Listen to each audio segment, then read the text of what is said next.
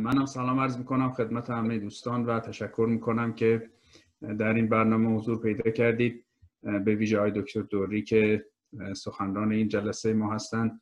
من عرض بکنم که ما در گروه فرهنگی آفتاب قصد ترویج و آموزش فلسفه رو داریم به دوستان و هم میهنان خودمون و اینکه در زندگی پرشتاب امروزی و شرایطی که ما معمولا مطالب خیلی کوتاه و فوری و عجولانه رو مرور می‌کنیم در واقع یه فرصت فراهم بکنیم که یکم با تعمل و با سرعت کمتر و با دقت به یه مسائلی هم بپردازیم که نیاز به دقت و تعمل و حوصله داره. و همچنین قصد کردیم که بعض مسائلی که مستقیما هم داخل فلسفه نیستن داخل رشته فلسفه نیستن ولی هم پوشانی هایی دارن رو هم وارد مباحثمون بکنیم تا به این ترتیب هم دوستان بیشتری رو درگیر بکنیم و هم کار رو جالبتر بکنیم. و از این برنامه رو در واقع با این موضوع شروع کردیم که موضوع هویت که موضوعی است در واقع هم ابعاد روانشناسی داره و هم ابعاد فلسفی. و بعدا هم برای موضوعی برای ماه آینده موضوعی که بیشتر به حوزه های علوم اجتماعی است و اون هم ابعاد اخلاقی و فلسفی داره. داریم برنامه ریزی می‌کنیم. برای نوبت بعدیش احتمالا یه موضوعی که به ریاضیات مربوطه و ابعاد فلسفی داره. و به همین ترتیب در واقع موضوعات جذاب و متنوعی رو فراهم بکنیم برای دوستان.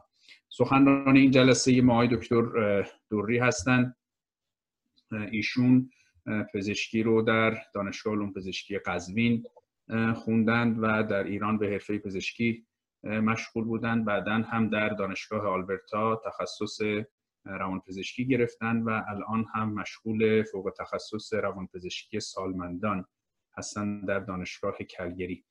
و در طول در واقع دوران تحصیل و کار و اینها معمولا به فعالیت های اجتماعی و به ویژه فعالیت های مطبوعاتی هم مشغول بودن.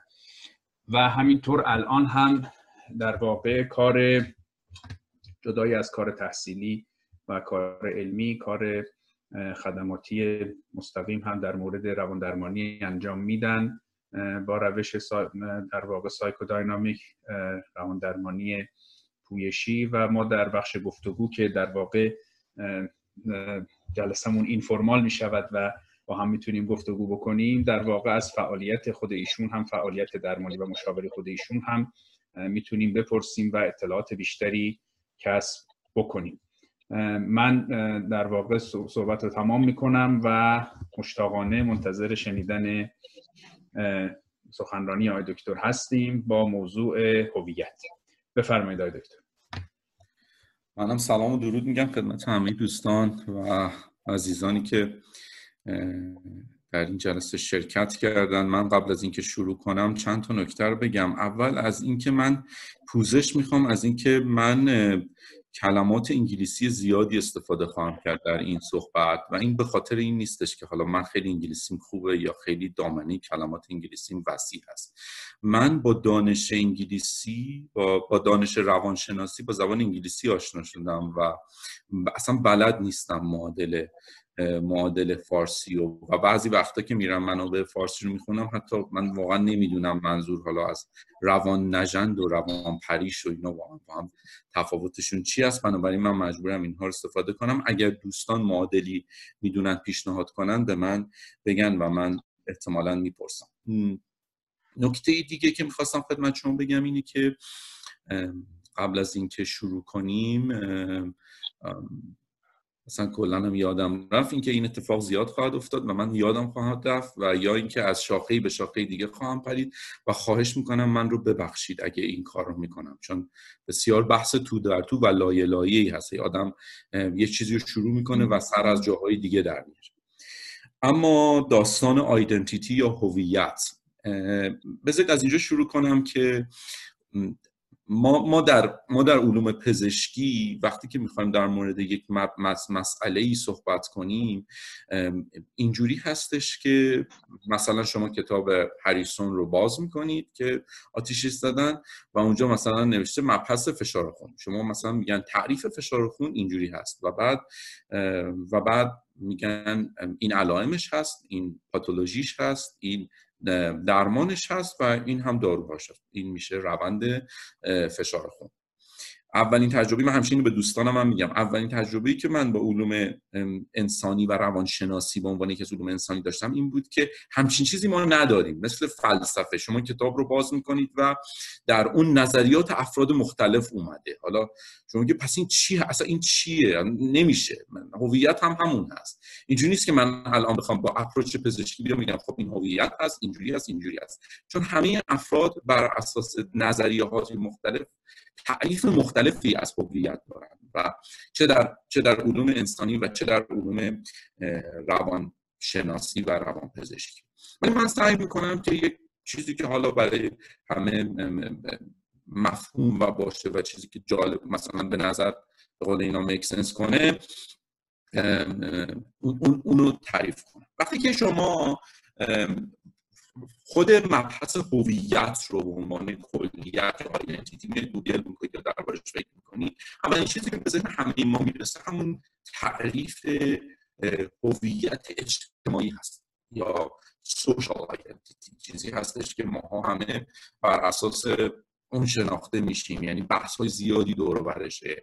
خیلی موضوعی هست که خیلی هم داغ هست به عنوان یک بحث روانشناسی برای اینکه خیلی حالیشه از خیلی از مشکلات جهانی و خیلی از اتفاقاتی رو که میفته در دنیای روز رو به خاطر هویت می‌دونن. یکی از کسانی که در این زمینه خیلی خوب کار کرده و کتاب جالبی هم هست که من توصیهش می‌کنم فوکویاما هست که کتابی به اسم آیدنتیتی نوشته و ایشون در این کتاب علت و زمینه مشکلات و اختلافات و نزاعهای امروز بشری رو در تلاش برای شناساندن هویت دونسته. یعنی گروه های مختلفی می‌خوان هویت می‌خوان شناسونده بشن در شناسونده بشه هویتشون و بنابراین اینها این این این نزاع ها و این مشکلات رو ایجاد می‌کنن.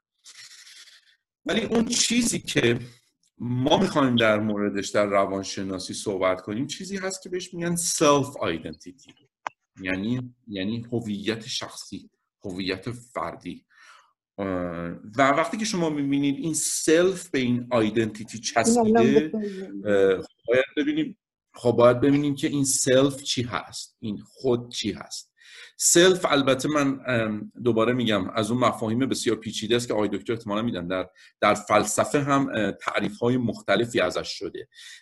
self رو اگه من بخوام اون چیزی که من فکر می‌کنم و اون برداشتی که من از خود و خویشتن دارم یک احساسی هست.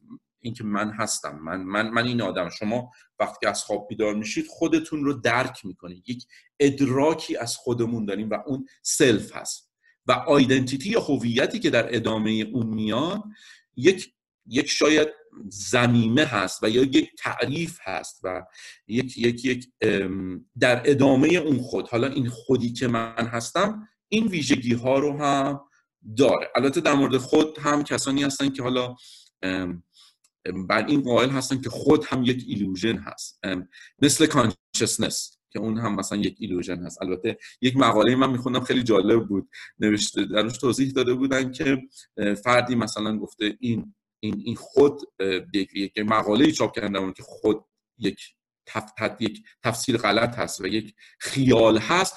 تهش رو امضا کردن بالاخره به اون خودشون بالاخره اونجا بودن. انقدی خودشون رو به رسمیت شناختن که ته اون رو امضا کنن. این میشه مفهومی از self. خب و بعد چون ما اگه وارد داستان self بشید در قسمت های مختلف اون شاید social self هست self-esteem هست. بعد self-actualization هست. و تمام اینها باز برمیگرده به self و اون تعریفی که ادامش میشه هویت فردی.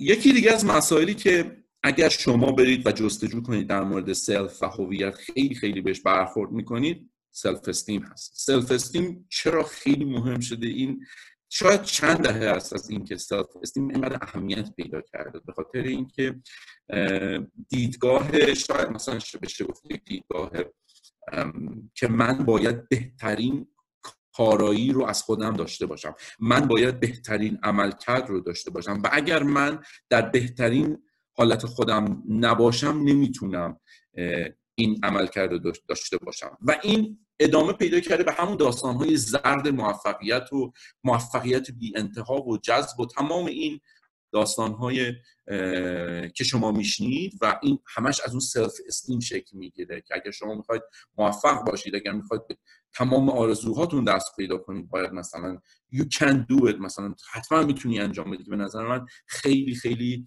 مضر و آسیب رسان هم هست در دنیای روانشناسی و روان درمانی حالا بعدا الان جاش نیست بعدا توضیح و این هم یکی از چیزهایی است self-esteem یکی از جنبه هایی هست که وارد بحث self و هویت میشه و البته نه همه اون هست و نه نماینده اون هست. فقط یک بخشی از اون هست.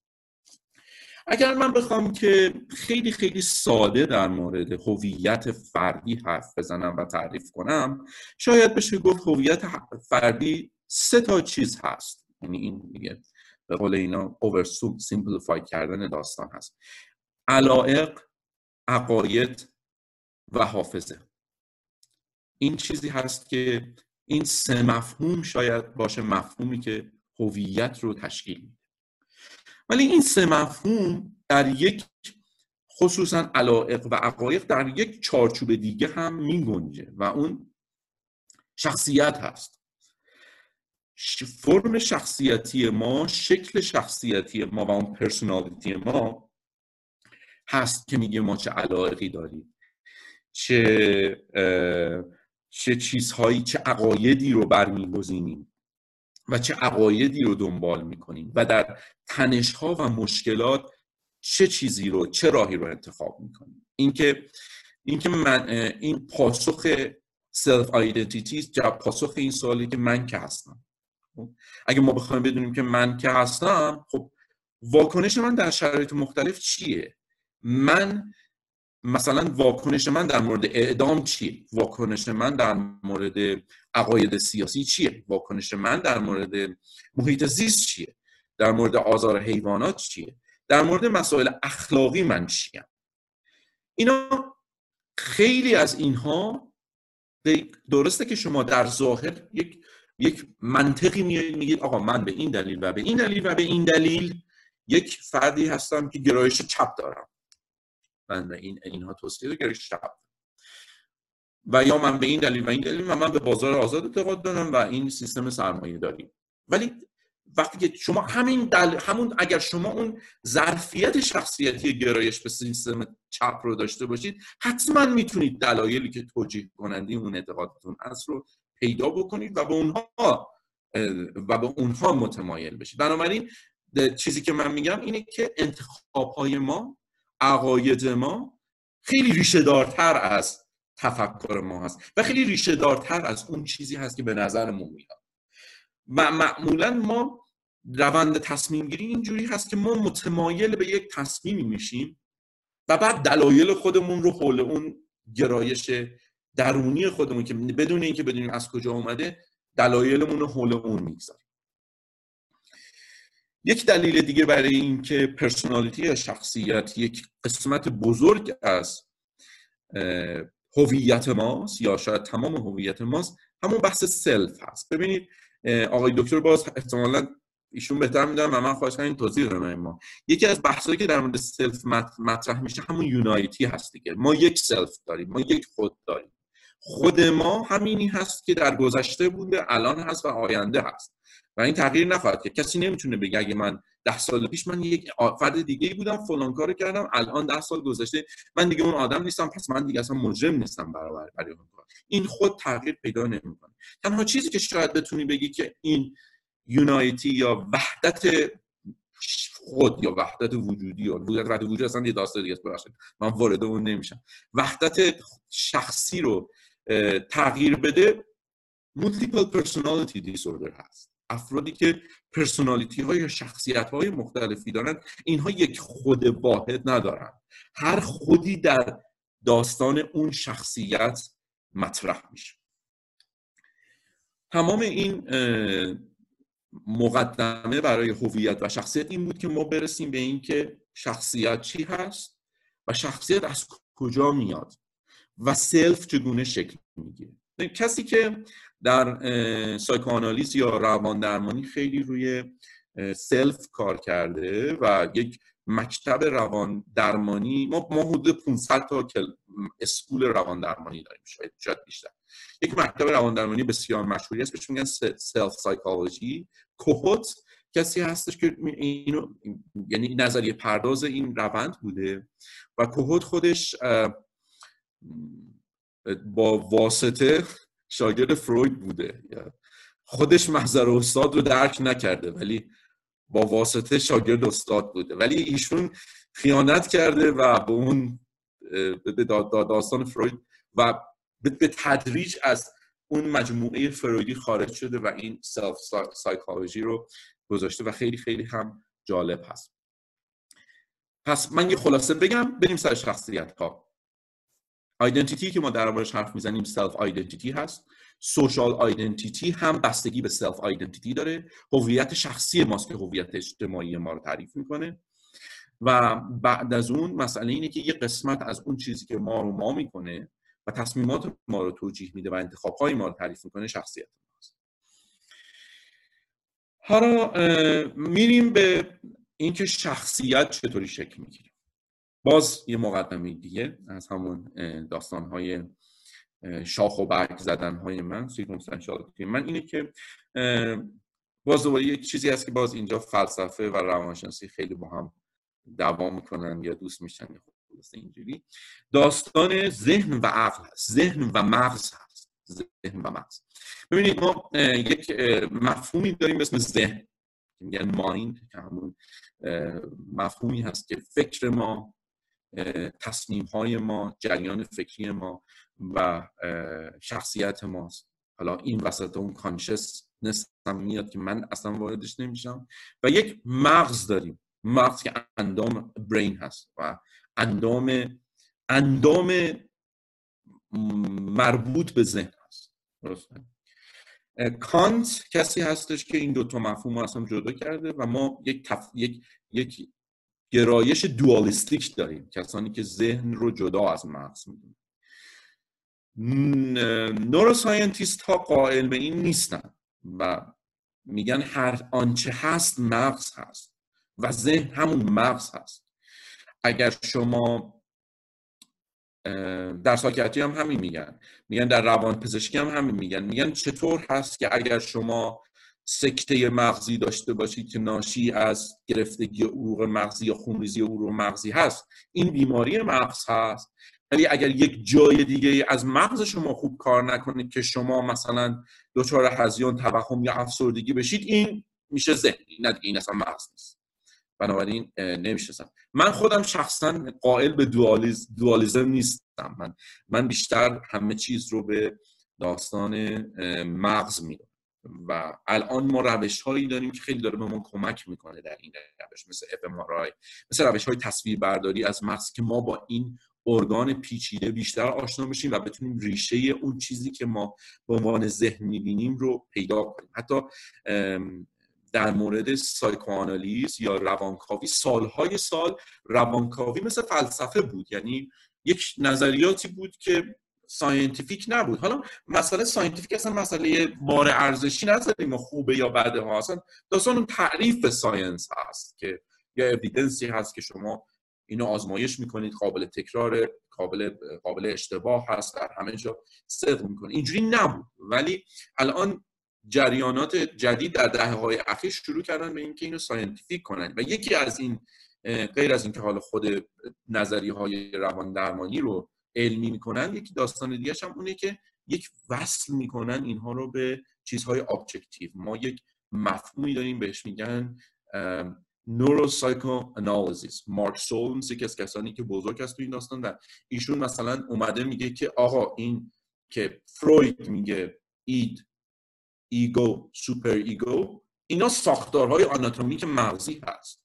این دستگاه لیمبیک هست مثلا ego لوب فرونتال هست. بنابراین این رو هم در پرانتز به قول معروف داشته باشید تا بریم برای شکلگیری شخصیت داستان اینه که وقتی که ما به دنیا میایم وقتی که ما خیلی میریم عقب خیلی خیلی بریم عقب وقتی که ما در رحم مادر هستیم و یا ما در ما می‌خوایم به دنیا بیایم دستگاه مغزی ما شروع میشه به شکل گرفتن. ما همه از یک سلول شروع می‌کنیم به شکل گرفتن و مغز ما شروع می‌کنه به شکل گرفتن. سلول های عصبی ساخته میشه در مغز و ما به دنیا میایم شما می‌دونید که حتما نوزاد بشر در مقایسه با نوزاد سایر پستانداران بسیار علیل و ناتوان به دنیا میاد. شما سایر پستانداران نوزادشون به دنیا میاد و شروع می‌کنه به راه رفتن و غذا خوردن و می‌تونه زندگی کنه. ولی نوزاد بشر تا مدت ها نمی‌تونه راه بره نمی‌تونه حرف بزنه نمی‌تونه حتی خودش محافظت کنه. هیچ توانایی خیلی توانایی های خیلی محدودی داره.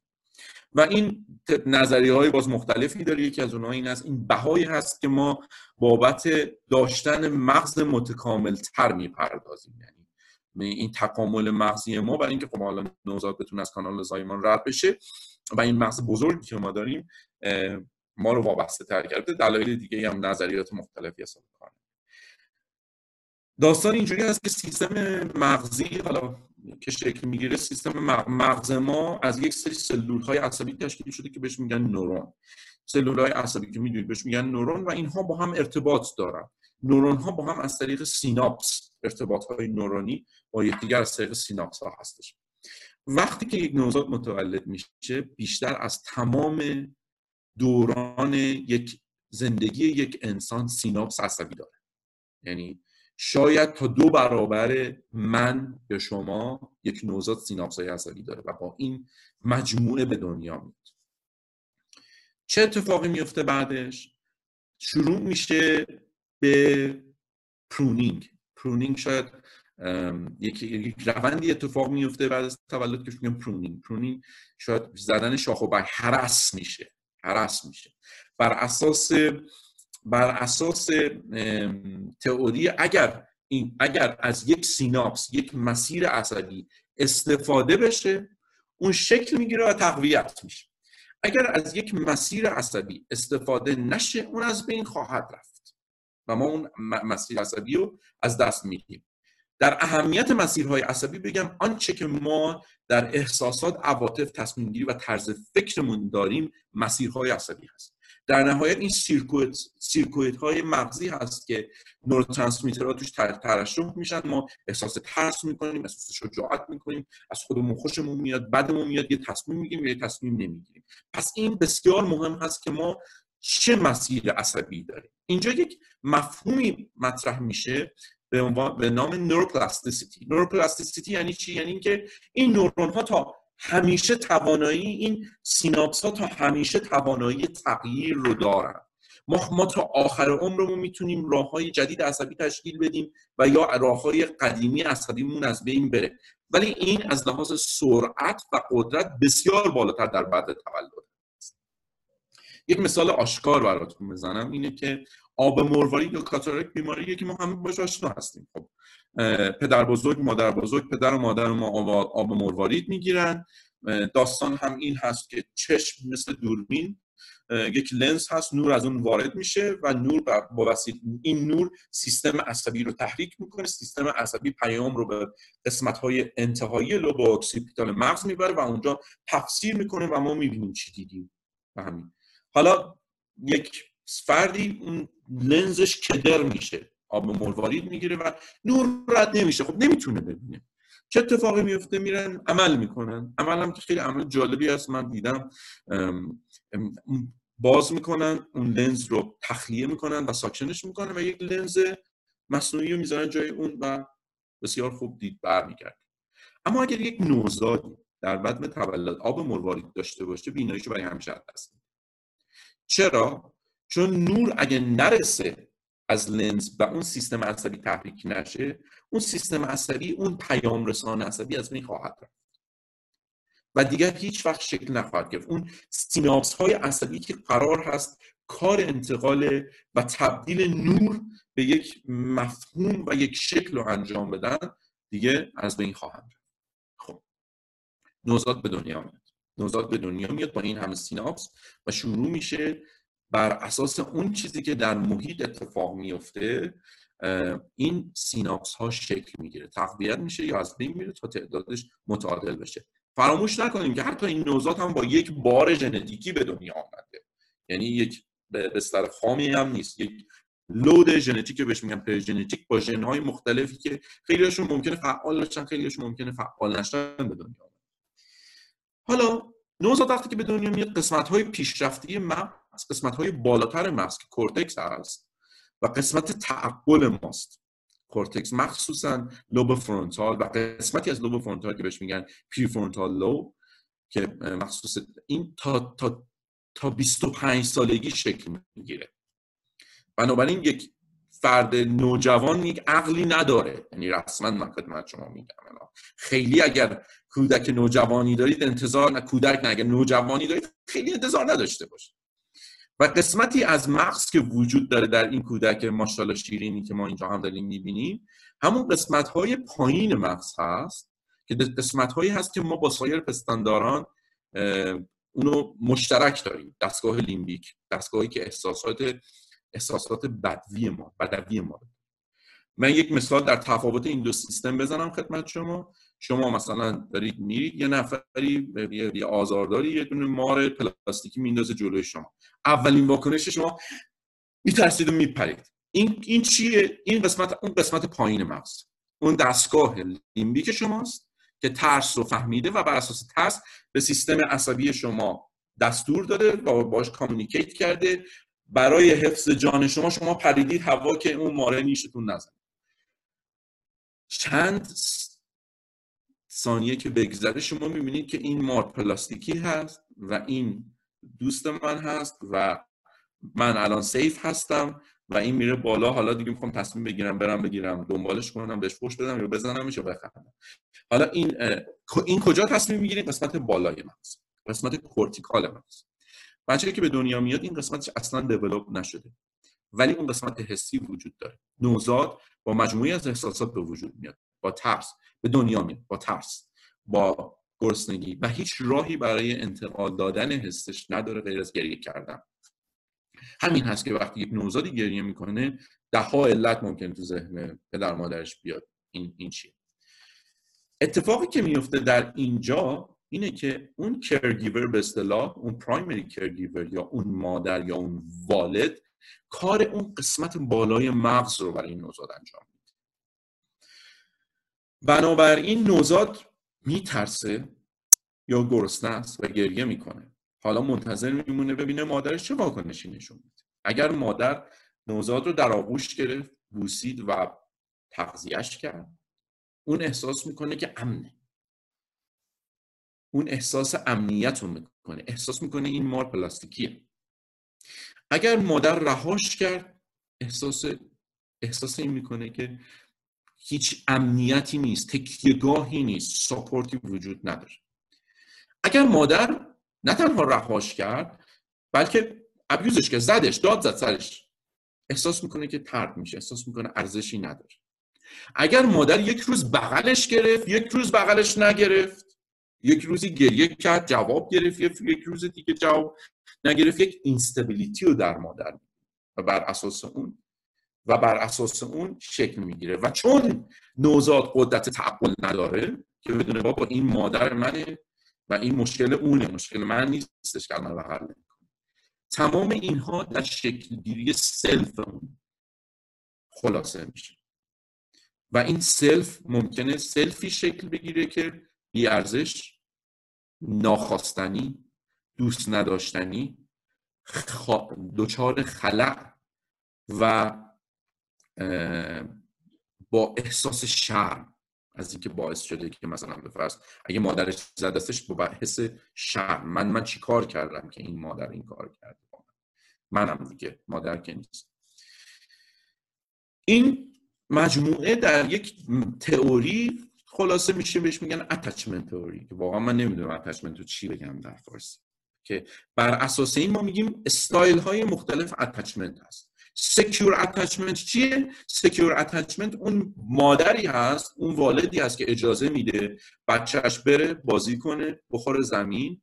اون نوپا toddler حالا هرچی میگن میره می‌خوره زمین. گریه می‌کنه برمیگرده میره مادرش اونجاست میره بغلش می‌کنه. بهش اجازه میده که بره explore کنه بره کشف کنه بره اکتشاف کنه خطا کنه اشتباه کنه سرزنشش نمی‌کنه و به عنوان حمایت براش وجود داره. مادری هست که از نظر احساسی وجود داره emotionally available ه و این availability ش constant ه یعنی مدام به صورت احساسی برای نوزادش وجود داره. و این تغییر نمی‌کنه یه روز وجود داشته باشه یه روز وجود نداشته باشه برای toddler ش. هزار روز اول حیات که از داخل رحم شروع میشه بسیار حیاتی هست از شکلی self برای اینکه attachment style در اون هزار روز شکل می‌گیره. در این دوران هست که اون چیزی که کودک یا نوزاد یا نوپا از رابطه با مادرش دریافت می‌کنه سلف رو تعریف می‌کنه خود رو تعریف می‌کنه برداشتش. و یا اینکه خدمت شما بگم که تعریف اون به صورت کلی از رابطه رو شکل میده. ببینید attachment attachment theory attachment نظریه attachment یک نظریه از نظریه ها هست. ما نظریات مختلف psychodevelopmental داریم. نظریه که مثلا همین که گفتم کوهوت نظریه self psychology رو داد که اون بر اساس اون نظریه اون خود شکل می‌گیره. فروید نظریه id ego و superego رو داره و conflict های کودکی رو با با اون عقده های اودیپوس و یا جنسیش در نظر می‌گیره که میگه اینا شکل می‌گیره. یا یک نظریه دیگه که من شخصا خیلی بهش علاقه مندم نظریه object relationship هست که میگه اون مادر یک object ی میشه در ذهن در ذهن این این ملنی کلاین این نظریه رو آورده دوستان دوست داشتن. اون object ی میشه در ذهن در, در ذهن کودک و بر اساس اون اون رابطه و خودش رو توصیف می‌کنه.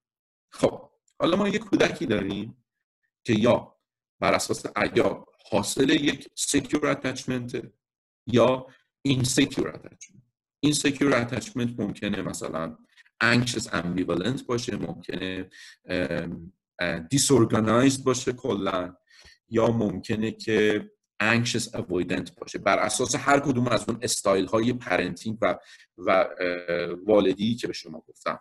یعنی حضور باشه این با این خود حالا میاد شخصیتش شکل می‌گیره. این برداشتش از خود به حول این شخصیتش شکل می‌گیره.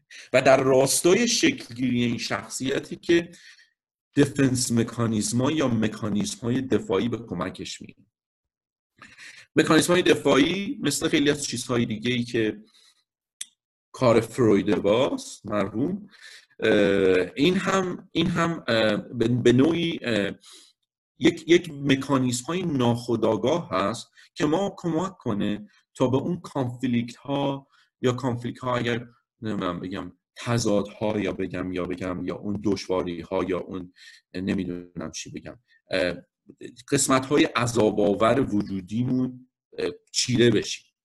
مکانیسم های دفاعی می‌تونن خیلی ابتدایی باشن مثل انکار. انکار یک مکانیسم دفاعی خیلی ابتدایی هست. یا اینکه می‌تونن پیشرفته تر باشن جلوتر. مثلا هیومر اینکه مثلا مثلا من خودم دارم. میشه مثلا یک جایی که احساس استراب می‌کنم و نگرانی شوخی می‌کنم.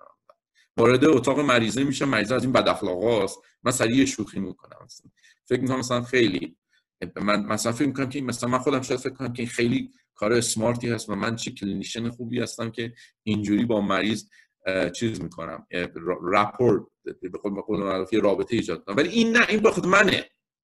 بخاطر من الان احساس بدی می‌کنم. بلکه من تحمل تحمل این tension رو ندارم. من من من باید این فضا رو بشکنم. این این یک مکانیزم دفاعی یا در مورد چیزی. داستان آها. و این اینا شکل می‌گیره و در حول اونها شخصیت ها شکل می‌گیره و فرد این کسی میشه که هست. حالا وقتی در مورد شخصیت ها حرف زدن در مورد مکانیسم دفاعی بیشتر حرف می‌زنن بعضیشون خیلی خیلی جالب هستن. این مکانیسم های دفاعی هستن که فرد اون احساس بدی که نسبت به خودش داره رو قایم می‌کنه. می‌دونید یه وقتیه که مثلا ببین مثلا چجوری میشه. یه وقتی یه نفر اون حس داره که من هیچکی نیستم. مثلا مثلا من هیچی نیستم. من اصلا I'm nobody. اینو مثلا میگه I'm nobody. یعنی اینو گرفته. برای اینکه مادرش ازش نرچر نکرده مراقبت نکرده و این حس رو داره که هیچ کس نیست در تماس. این میاد چیکار می‌کنه؟ با کسی یه آدم خجالتی میشه مثلا اعتماد به نفس پایینی پیدا می‌کنه. در جمع های دیگه حاضر نمیشه. یک شخصیتی با اصطلاح avoidant شکل می‌گیره. شخصیت اجتناب اجتناب. اجتنابی شکل می‌گیره و مکانیزم دفاعیش هم اجتناب هست. هر جا احساس می‌کنم که من ممکنه چلنج بشم من شرکت نمی‌کنم. آه بحث آزاد هست من اصلا سوال نمی‌پرسم. بازی من, من اصلا بازی نمی‌کنم. چون من, من, چون من به, به, به, انتقاد حساسم برای اینکه مثلا اگه من خراب کنم مثلا فرد بگی که تو چرا خراب کردی؟ اینو. چرا پاس ندادی به من مثلا من گل بزنم؟ من نابود میشم. نمی‌تونم تحمل کنم. اینجوری میشه. من, من, من فوتبال بازی نمی‌کنم. من خیلی راحت من فوتبال بازی نمی‌کنم. من به, به حزب رادیکال گرایش پیدا نمی کنم عقاید رادیکال ندارم. برای اینکه عقاید رادیکال احتیاج داره که من حرف بزنم و دفاع کنم و فلان. من همیشه اون وسطام. همیشه اون وسطام. برای اینکه من قائل نیستم به خودم که حتی عقیده ای داشته باشم. با همه موافقت می‌کنم. شما درست میگه الان بستگی داره تو کدوم جمع باشم. من ممکنه هر جا باشم. اونم درست میگه. یه وقتم هست نه من این حس اینکه من هیچ کس نیستم و دارم. میام به صورت حباب دورش یک ظاهر قوی و قدرتمند درست می‌کنم و میگم آقا من خیلی هم کسی هستم. نه تنها خیلی کسی هستم از خیلی از بقیه بهترم. من خیلی خاصم. من خیلی منحصر به فردم. من احتیاج به attention خاص دارم. من بسیار entitled هستم برای اینکه آدما با من رفتار خاصی داشته باشن. من مثل بقیه نیستم. و من دنبال آدمایی میگردم که این تأییدیه رو به من بدن. و اگه کسی این تأییدیه رو به من نده من حذفش می‌کنم. و من یک narcissist میشم یا خودشیفته. یه وقتم هستش که یه روز خوبم یه روز بد یه روز یه روز اینجوری هم تقیب توقی بخورم می‌خوام خودمو بکشم. اصلا انقدر ارزش ندارم که فکر کنم من می‌خوام تا فردا زندگی کنم. من من یک تحمل کوچکترین استرسی رو ندارم. نمی‌تونم احساساتم رو کنم. خیلی در رابطه هم زود میاد میره. من یک شخصیت بوردرلاین دارم. یه وقتی هم هست که اهمیتی من مثلا هیچ هم نیستم. اصلا اهمیتی هم به بقیه نمیدم. یه وقتی هم هست که آزار دادن دیگران به من میگه که من کسی هستم چون من می‌تونم این کار بکنم. می‌دونم کسی نیستم ولی وقتی که قدرتم رو می‌بینم در اینکه در اینکه پول مردم رو بالا کشیدم به من احساس می‌کنم که بله من, من کسی هستم. من این پولا رو خوردم و الان دارم حالش رو می‌برم. خیلی هم زرنگم خیلی هم باحالم خیلی هم خوبم. من شخصیت آنتی سوشال دارم. و در ادامهش ممکنه سایکوپت باشم که از آزار دیگران لذت ببرم یا نسبت به درد و رنج دیگران بی تفاوت باشم که می‌تونم این کار بکنم. اینها روش هایی هست که افراد به صورت ناخودآگاه شکل میدن دور اون self تشکیل شده تا بتونن دوام بیارن حالا نابود میشن. یه مقدمه گفتم یه اشاره به شخصیت ها کردم. حالا می‌خوام بیشتر در موردشون حرف بزنم. ببینید وقتی که شما در مورد شخصیت ها مطالعه می‌کنید ما دو تا دو تا approach کلی داریم. یکی personality traits هست که اینا عاشقشن. این غربی ها اصلا اصلا کیفی می‌کنن با این personality traits هایی که دارن. تیشرتش هست انواع تست هاش هست. شما برید به شما میگه شما کدومید نمی‌دونم abbreviation های مختلفی براش هست. اینا این پنج تا عبارتند از همون چیزایی که ما خیلی شنیدیم. extro extroversism یعنی همون برونگرایی که در مورد درونگرایی قرار می‌گیره. اوپننس هست که اون ذهن باز داشتن هست. یکیش هست کانشینشس که وجدانی شخصیت هایی که وجداندار هستند. یکیش هست اگریبلنس هست شخصیت هایی که بسیار موافقن در مقابل دیگه. و پنجمیش هم نوراتیک هست. نوراتیک همون بهترین فکر می‌کنم مادرش قاطیه. کلا قاطی هم. این اصلا داستان این نوراتیک اصلا میگن طرف خیلی این نوراسیزمه نوراسیزم یا میگن طرف نوراتیکه این پنج تا هست. که مثلا برای سالها و سالها ارزش گذاری های خیلی بیمعنی هم شده. مثلا سالها و سالها گفتن که آقا برونگرایی چیز خوبیه. برونگراها احساسات پازیتیو دارن اینا خوبن. برونگراها رو استخدام اینا خوب صحبت می‌کنن اینا خوب خودشون رو پرزنت می‌کنن. در صورتی که الان اصلا درونگرایی نه چیز بدی هست نه چیز محکومی است بستگی به این دارید که شما چه نقش اجتماعی رو بازی کنید بر اساس یا همینطوری مثلا به فرض اوپننس کسی که اوپننس هستن بیشتر عقاید عقاید مثلا لیبرال دارن. مثلا خیلی مثلا نسبت به مثلا به فرض جندر و مثلا چیزایی دیگه خیلی باز هستن. یا مثلا در مقابلش کسایی هستن که خیلی کانزرواتیو تر هستن. و این نه چیز مثبتی هست نه چیز منفی هست. ولی حتی اسم گذاری اینها هم بر اساس اون پنج که همه میگن خوبه.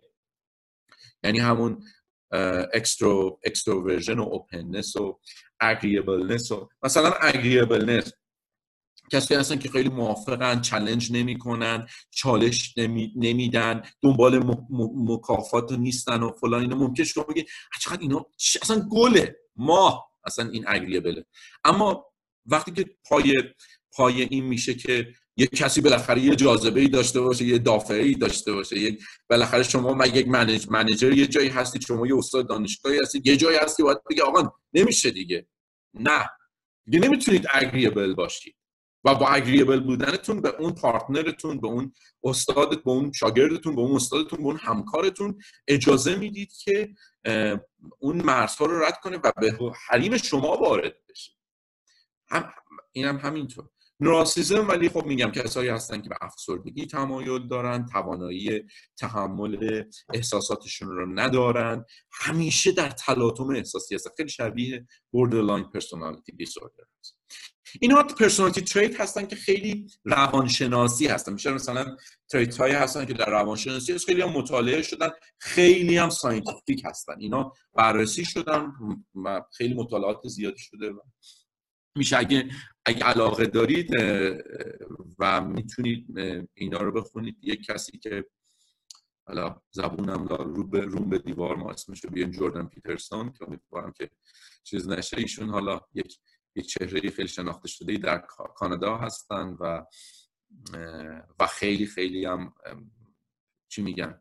به قول اینا میگن کانتروورشال یعنی من اصلا به عقاید سیاسی اجتماعی ایشون کار ندارم ولی در زمینه روانشناسی مجموعه خوبی از گفتارهای شخصیت شناسی و تاریخی دارن. من به عنوان یک کتابی هم دارم به اسم, به اسم Map of و یک دیگه هم دارن 12 Rules of Living همچین چیزی که کتاب خوبی هست. و من من در زمینه روانشناسی من من دوست دارم یعنی مجموعه کاراشون کارهای خیلی خوبی هست. حالا به بقیه چیزشون کار اینو می‌تونید پیدا کنید.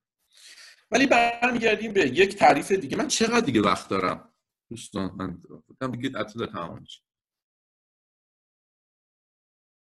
پنج دقیقه ده دقیقه فکر می‌کنم. شما بله. تا ساعت هفت در نظر بگیرید که بعد فرصت خب، خب. داشته بسیار عالی. بسیار عالی. دیگه یک یک تقسیم بندی شخصیتی دیگه هست که من بهش اشاره کردم. به این میگن پرسونالیتی دیسوردر یعنی اختلالات شخصیت ولی دیسوردر نیست. شما می‌تونید تریتسایی یا رد پاهایی از هر کدوم از این شخصیت ها رو در خودتون داشته باشید. پرسونالیتی دیسوردر ها به سه دسته یا سه کلاستر تقسیم میشن. در مجموع کلاستر A, B و C که کلاستر A رو حالا من خیلی موافق این نامگذاری ها نیستم. میگن کلاستر A, A رو میگن مد B رو میگن بد و C رو میگن صد. کلاستر A یا همون دسته A تشکیل شده از شخصیت های پارانویی که بدبین هستن. اینا یک بدبینی زمینه ای دارن اصلا کلا نسبت به همه چیز.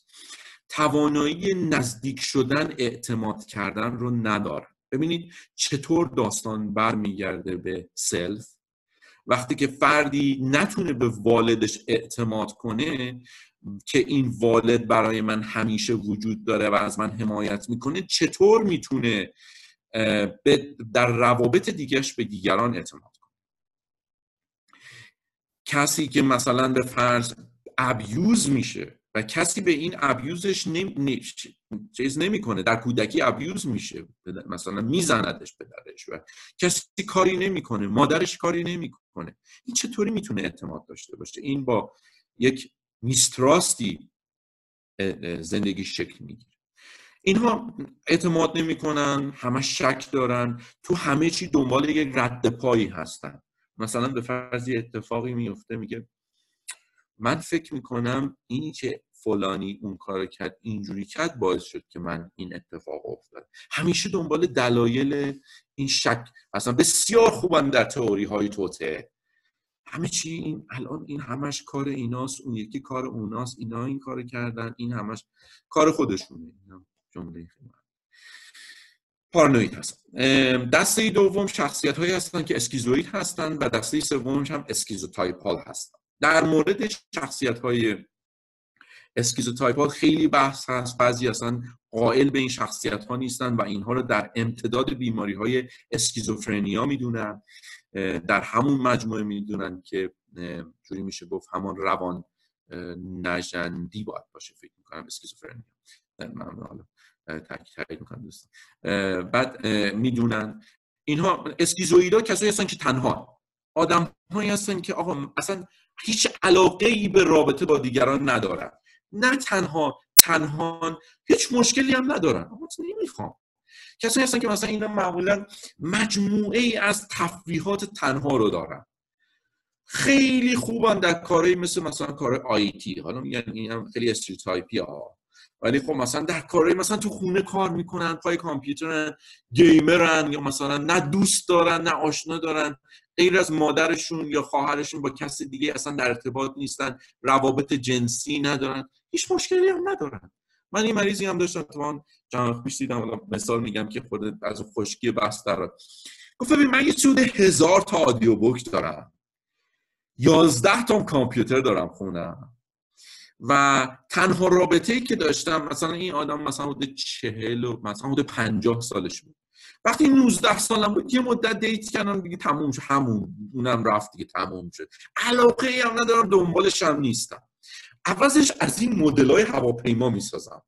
میام خونه کتابا رو می‌ذارم شروع می‌کنم مدل تانک و هواپیما و اینا می‌سازم و از اونام ساختم و هر کدومش نمی‌دونم هزار قطعه رو به هم میچسبونم زیر ذره بین. شما فکر کنید این فرد چقدر باید انگیزه داشته باشه و چقدر لذت باید. تفاهم تفاوت شخصیتی. اسکیزو تایپالا یه رد به قول معروف اکزنتریک دارن. آدنس دارن. کسی هستن که خیلی حس ششم چیزهای ماورا طبیعه همش یه درک های خاصی دارن یه چیزایی می‌بینن مثلا میگن و خیلی عجیب غریبن. آدم های عجیب غریبی هستن کلا اینو شخصیت اینا هستن کاستر A که شما میگن من.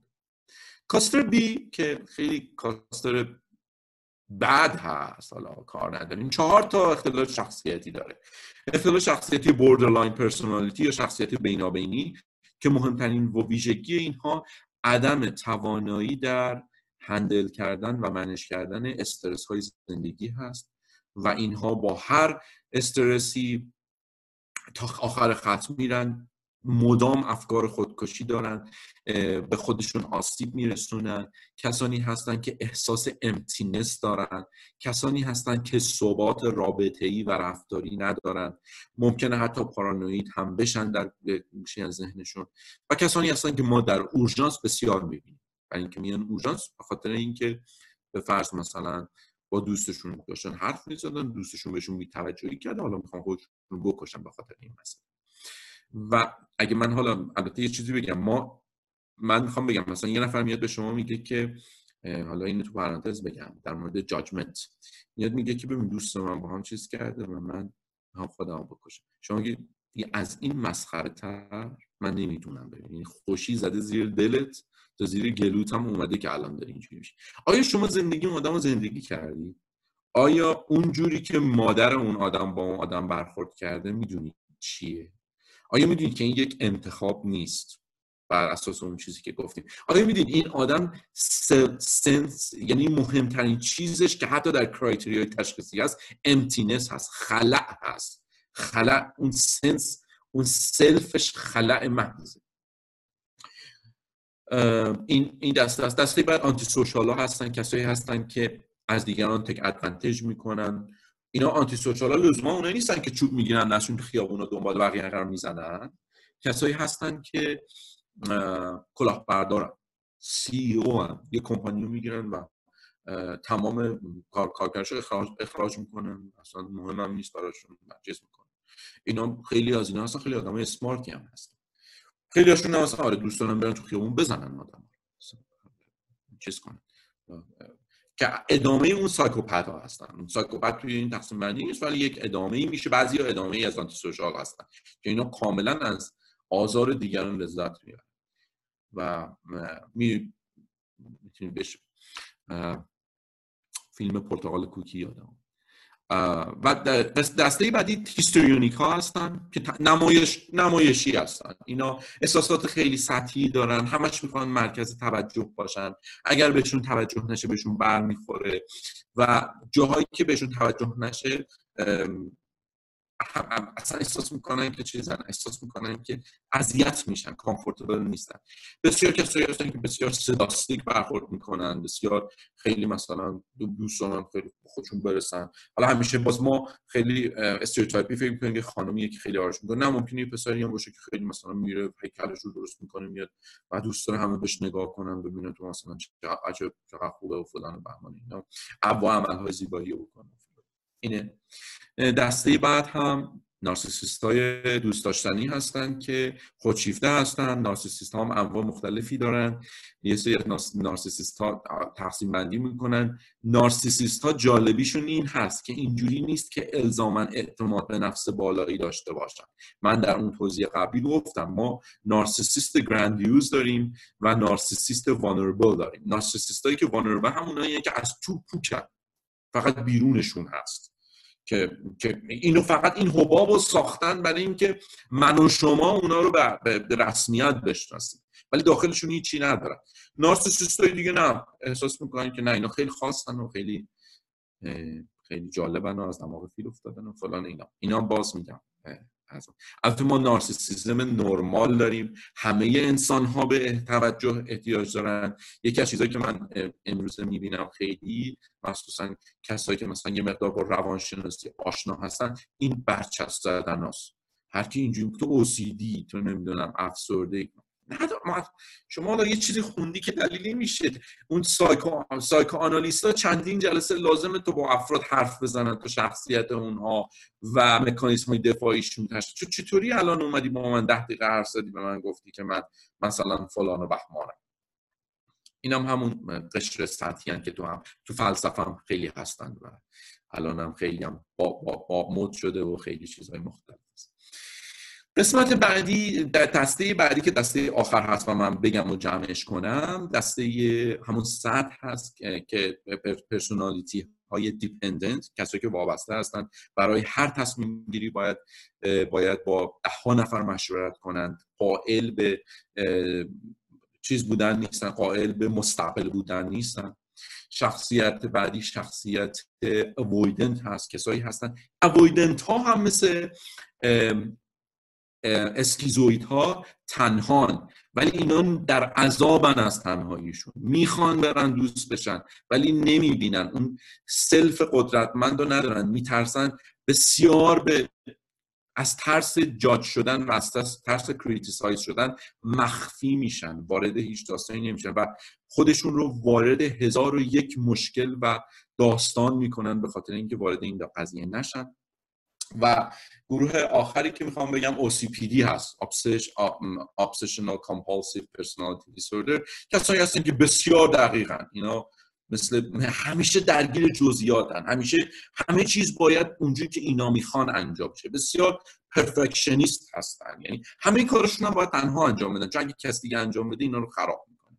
اینها اینها خیلی تمایلات هورد هوردری دارن یعنی آشغال و چیزای اضافی هم جمع می‌کنن. خیلی خستیز هستن. معمولا. این خلاصه از این شخصیت ها هست. حالا من می‌خوام بگم که چرا باز برگردم سر بحث اولم و اینجا تموم کنم.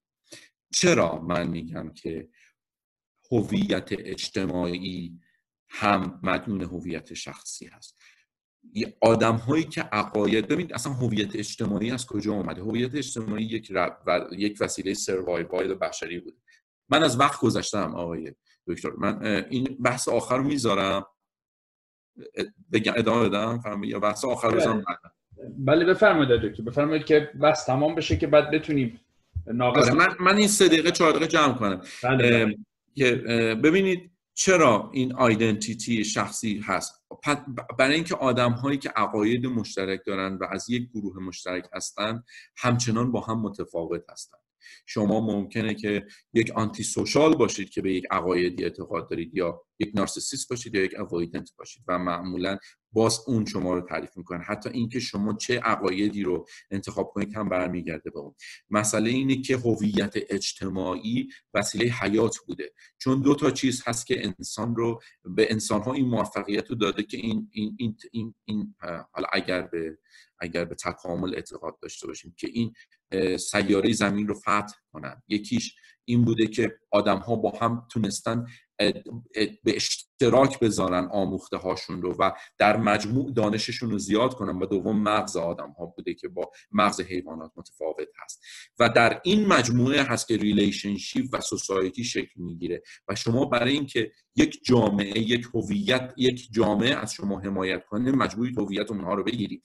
در این شرایط هست که شما نماینده اون هویت میشید. تا نماینده شخص خودتون و چیزی که شما می‌خواید.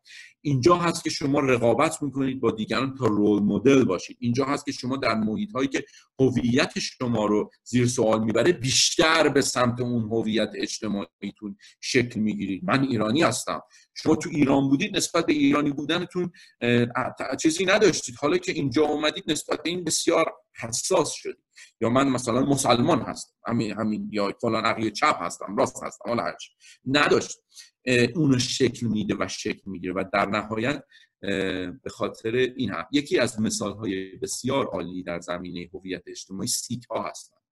من, من, من به دوستان توصیه می‌کنم که در مورد عقاید سیک شکل گیری و رفتارشون چون این بسیار کامیونیتی بیس هست. تمام این Sikhism بر اساس خدمت به خدمت اجتماعی شکل گرفته. و اینو همچنان هم در این جامعه کانادا حفظ می‌کنن و از هم حمایت می‌کنن و حمایت می‌گیرن و به خاطر همینه که بسیار به نمایتهاشون هم پایبند. ولی هم شما ممکنه یه سیک antisocial باشید یا یه سیک avoidant باشید. فرق نمی‌کنه. من در خدمت شما هستم.